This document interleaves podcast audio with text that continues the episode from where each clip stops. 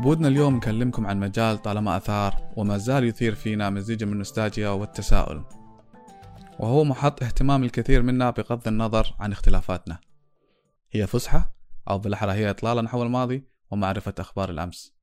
هذا المجال الذي اجتمعنا على تسميته بالتاريخ في كثير منا مهتمين بقراءة التاريخ وكتب التاريخ ولكن قبل أن نقرأ كتابا يتناول موضوعا ما في التاريخ هل سألنا أنفسنا يوما كيف تحولت هذه الأقاصيص القديمة والمحكيات وتجميعهم ثم تدوينهم إلى علم بحد ذاته يدعى بعلم التاريخ هل هناك مراحل تطور في هذا العلم؟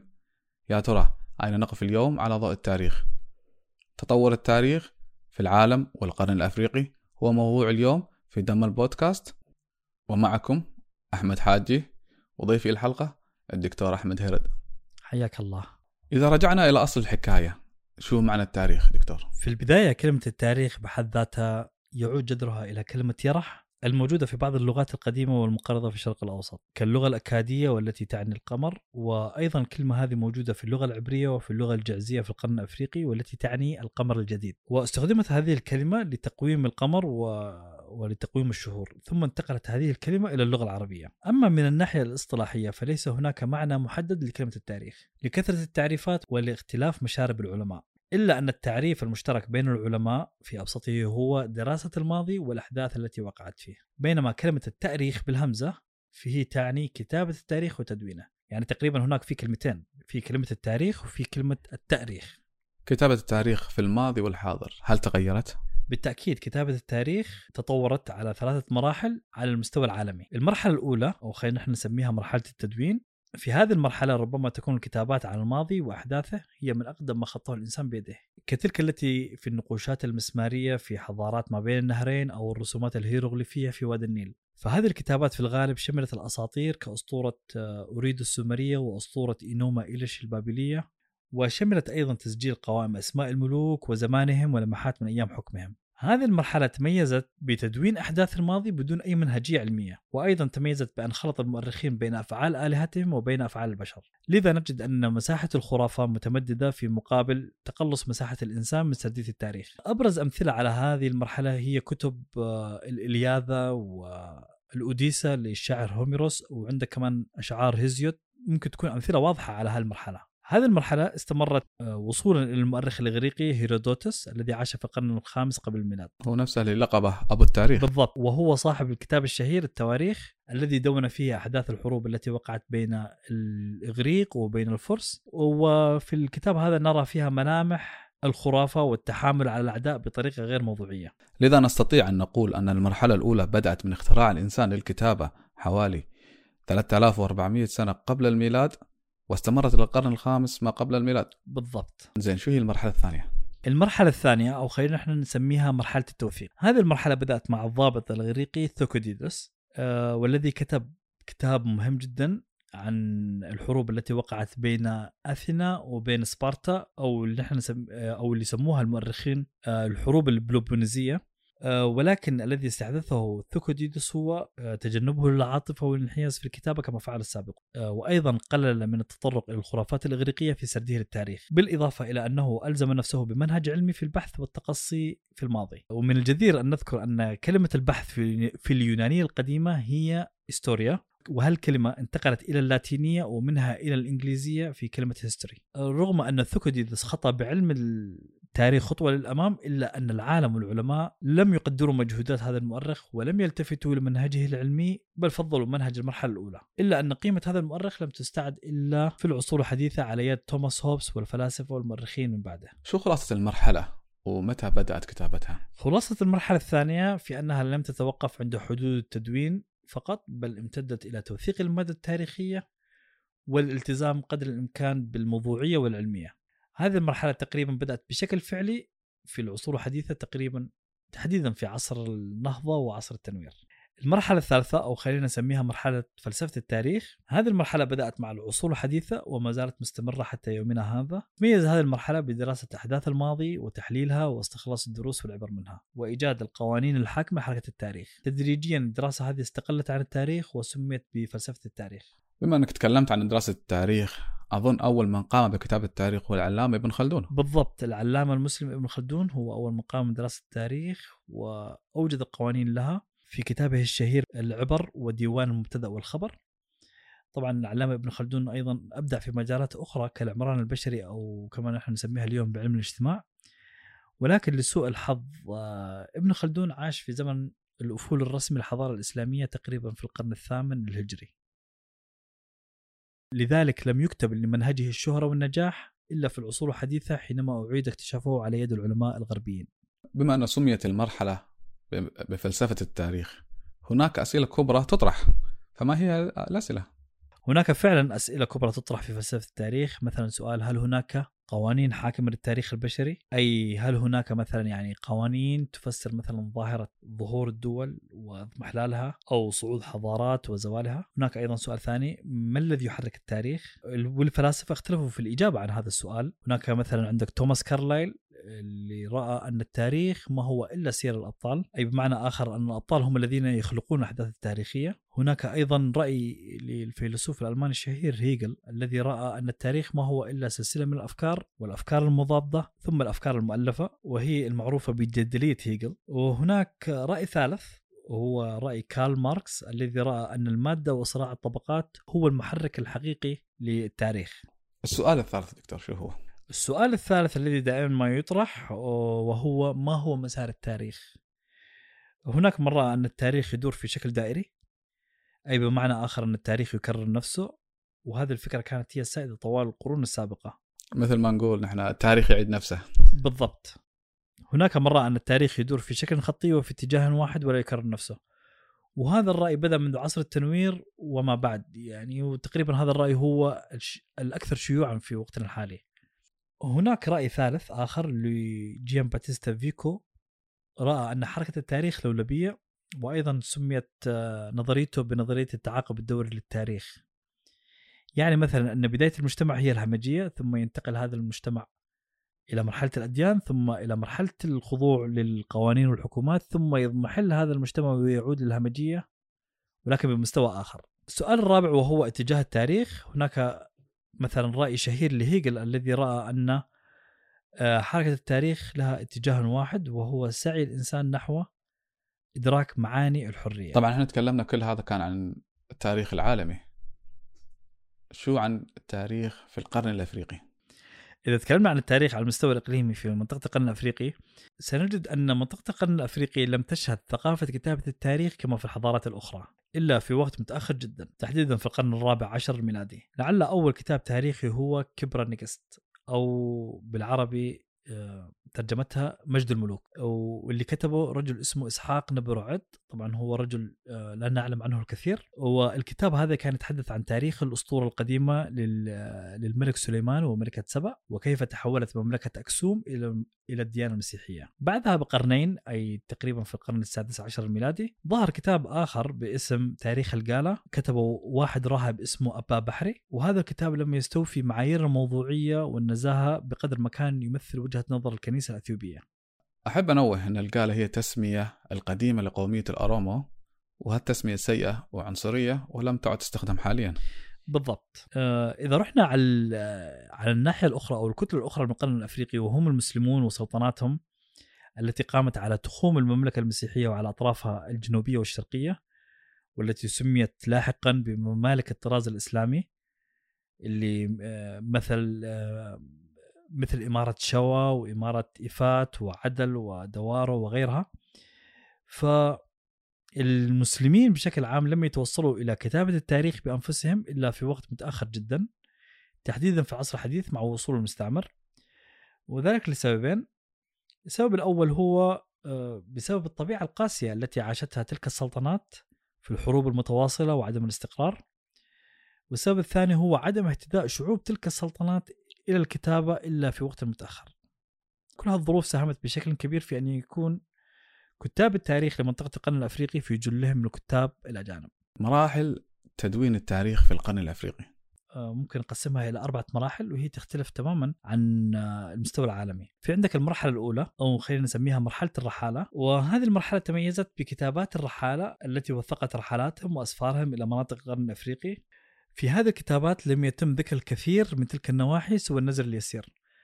أي بمعنى آخر إنه زيارات الرحال لم تتجاوز في الغالب مناطق الساحل. أشهر تلك الكتابات آه، هي عندك مثلا زيارة الملكة حتشبسوت لبون عندك مثلا كتاب Periplus of Erythraean Sea أو الرحلة للبحر الأحمر والذي كتب في القرن الأول للميلاد أي قبل 2000 سنة. هناك أيضا كتاب معجم البلدان لياقوت الحموي والذي كتب في سنة 1224 ميلادي. هناك أيضا كتاب الجغرافيا لابن سعيد الأندلسي أو المغربي المتوفى سنة 1286 ميلاد. هناك أيضا كتاب آخر وهو تحفة النظار في غرائب الأمصار وعجائب الأسفار للرحالة الشهير ابن بطوطة والذي كتبه في سنة 1355 ميلادي المرحلة الأولى كم امتدت؟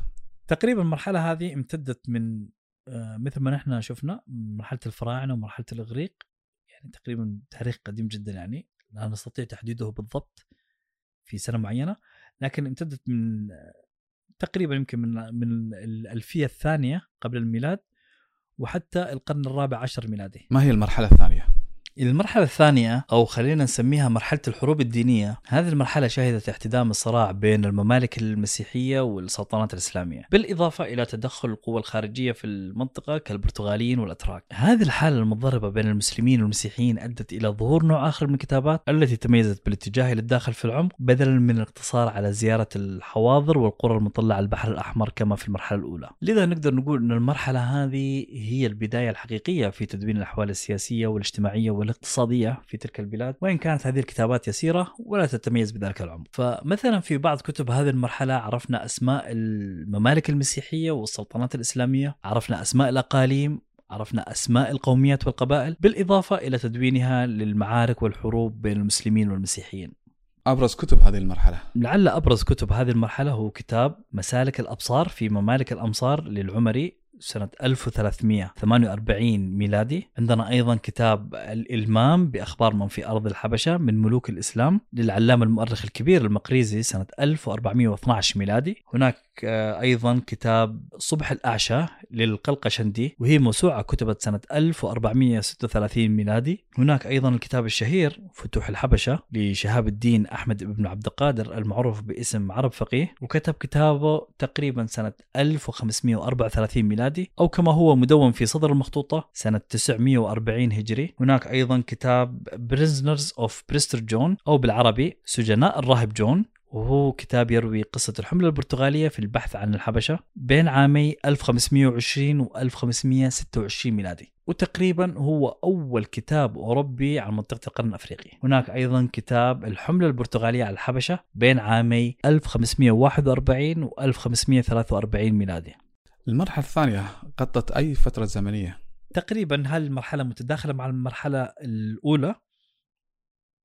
نقدر نقول أن هي بدأت من القرن الرابع عشر الميلادي واستمرت القرن التاسع عشر الميلادي أي مع وصول الاستعمار الأوروبي. قبل أن نختم المرحلة الثانية عزيزي أحمد أحب أن ننوه هنا إلى نقطة كثير مهمة وهي أن الأوروبيين نهاية القرون الوسطى كانوا على جهل تام بالحبشة سواء كموقع أو حتى كاسم وما عندهم أي معلومات عن الحبشة سوى بعض الأخبار المتقطعة هنا وهناك في أن هناك مملكة مسيحية يحكمها ملك مسيحي صالح في مكان ما في أفريقيا وربما في شرق أفريقيا. لذلك اتفق الأوروبيون على تسمية هذه المملكة المجهولة باسم مملكة الراهب جون أو بريستر جون. عشان كذي إذا نحن رجعنا للمخطوطات القديمة قبل 500 سنة أو 600 سنة بنلاقي على منطقة القرن الأفريقي اسم بريستر جون والتي تعني الراهب جون. المرحلة الثالثة شو هي؟ المرحلة الثالثة أو خلينا نسميها مرحلة الاستكشاف والاستعمار.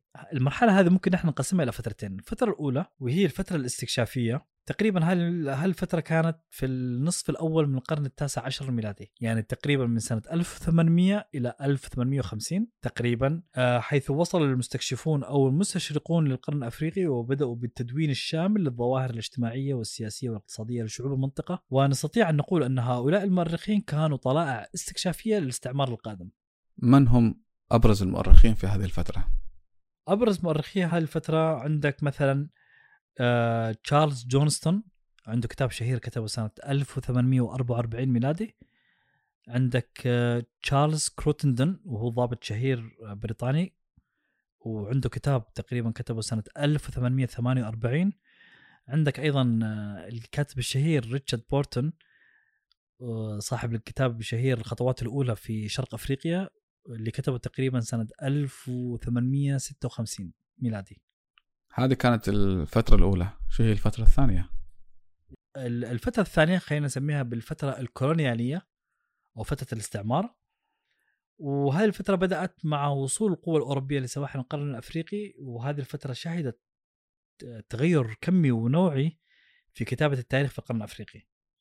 بسبب طول فترة وجود المستعمر في المنطقة واستقرارهم فيها و- يعني وهذا ساهم في حدوث احتكاك كبير بين المؤرخين الغربيين وبين أهالي المنطقة. ما هي أبرز الملاحظات في هذه الفترة؟ أبرز الملاحظات في هذه الفترة أن المؤرخين الغربيين رغم تسلحهم بالأدوات العلمية في كتابة التاريخ إلا أن الكثير من كتاباتهم شابه الكثير من الأخطاء في النقل وفي المنهج وحتى في الغاية. آه، يعني الغاية القصد منها يعني ما هي الغاية التي دونوا فيها التاريخ. فمثلا نجد ميلهم لتلميع فئات من أبناء المنطقة على حساب الآخرين. تكريسا منهم لما يسمى بالعنصرية العلمية أو كما نسميها بال English scientific racism وهي سياسة تبعها المستعمرون تجاه الشعوب المستعمرة. من هم أبرز كتاب هذه الفترة؟ أبرز كتاب هذه الفترة عندك مثلا انريكو تشيرولي عندك جون سبنسر تريمينغهام عندك يوان ميردين لويس أو المشهور ب I.M. لويس وعندك أيضا آه، عائلة بانكهيرست سيلفيا بانكهيرست وريتشارد بانكهيرست. المرحلة الرابعة ما هي؟ المرحلة الرابعة أو خلينا نسميها مرحلة الدول القومية وهي مرحلة ما بعد الكولونيالية أو ما بعد الاستعمار كما هو مشهور في الأدبيات ال- في كما هو مشهور في أدبيات المؤرخين. هذه المرحلة تقريبا بدأت في الخمسينيات والستينات من القرن العشرين وما زالت مستمرة حتى يومنا هذا. المرحلة الثالثة والمرحلة الرابعة حصلت بالعصر الحديث. شو اللي يميز المرحلة الرابعة عن المرحلة الثالثة؟ اللي يميز المرحلة الرابعة عن المرحلة الثالثة شيئين اولا ظهور الأقلام المحلية آه، وهم أبناء المنطقة الذين دخلوا مجال كتابة التاريخ خصوصا بعد كتابة اللغات المختلفة آه، المحلية كاللغة الصومالية والأورومية والعفريه وأيضا تميزت المرحلة هذه بالمحاولات الكثيرة لإعادة كتابة التاريخ أو اختراعه في بعض الأحيان وهي عملية ضرورية آه، لإرساء دعائم الدولة القومية وفي صناعة الهوية شو هي أهم الملاحظات في المرحلة الرابعة سواء من الناحية الإيجابية أو السلبية؟ من الناحية السلبية نجد أن هذه المرحلة كرست مقاربة مؤرخي المرحلة الثالثة اللي هي مرحلة الاستكشاف والاستعمار في كتابة التاريخ أي في كتابة التاريخ لصالح فئات من المجتمع على حساب الآخرين بالإضافة إلى لجوء المؤرخين لتدوين تاريخ متماهي مع توجهات الحكومات وسردياتها الكبرى. وهو واقع لم يسلم منه حتى المؤرخين الأجانب. فممارسات الحكومات وأجهزة الرقابية واعتماد سياسة الضغط جعلت العديد منهم يتنازلون عن الموضوعية في سرد التاريخ وكتابته بشكل محايد. وفعلا صرح العديد منهم بذلك لاحقا أمثال المؤرخ يوان لويس وغيره من المؤرخين نقلا عن كتاب The Suicidal State in Somalia للكاتب محمد حاج إنجريس. بالضبط. وأيضا الكتب المرحلة هذه آه، ساهمت في التجريف الثقافي الممنهج للإثنيات والقوميات والتي خلقت لاحقا حالة من الأزمة في مسألة الهوية بالإضافة إلى زعزعة السلم وال...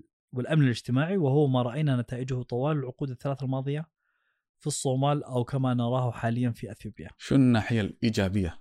الناحية الإيجابية في هذه المرحلة الراهنة هو أن هناك زيادة مضطردة في عدد الكتب التي تناقش تاريخ المنطقة بشكل موضوعي خصوصا في الآونة الأخيرة. هذا هو باختصار مراحل تطور كتابة التاريخ في العالم القرن الأفريقي إذا قارنا كتابة التاريخ بين بين ع... كتابته عالميا والقرن الأفريقي إحنا وين واقفين؟ آه، نحن كأبناء منطقة القرن الأفريقي ما زلنا متأرجحين بين المرحلة الأولى وهي التدوين وبين المرحلة الثانية في توثيق التاريخ واستخدام المنهج العلمي. آه، وسنجد أننا لم نصل بعد إلى مرحلة فلسفة التاريخ. يعني استفادتنا نحن أبناء المنطقة من التاريخ واستخلاص الدروس والعبر منها أمر غير وارد في عالم اليوم؟ بالضبط ما لم نلتزم بالمنهجية العلمية في مقاربة أحداث الماضي كلمة أخيرة للمستمعين. آه، إن أحداث اليوم ستكون تاريخا يقرأ في المستقبل لذا علينا أن نتجاوز أخطاء الماضي ونحسن كتابة ما نراه حتى نترك تاريخا يقرأ ويعتبر منه. شكرا أحمد. استفدنا من كثير اليوم بأمانة. شكرا لك أستاذ أحمد. جميع مصادر هذه الحلقة ستجدونها في الأسفل. كنتم معنا في دم البودكاست صوت القرن الأفريقي.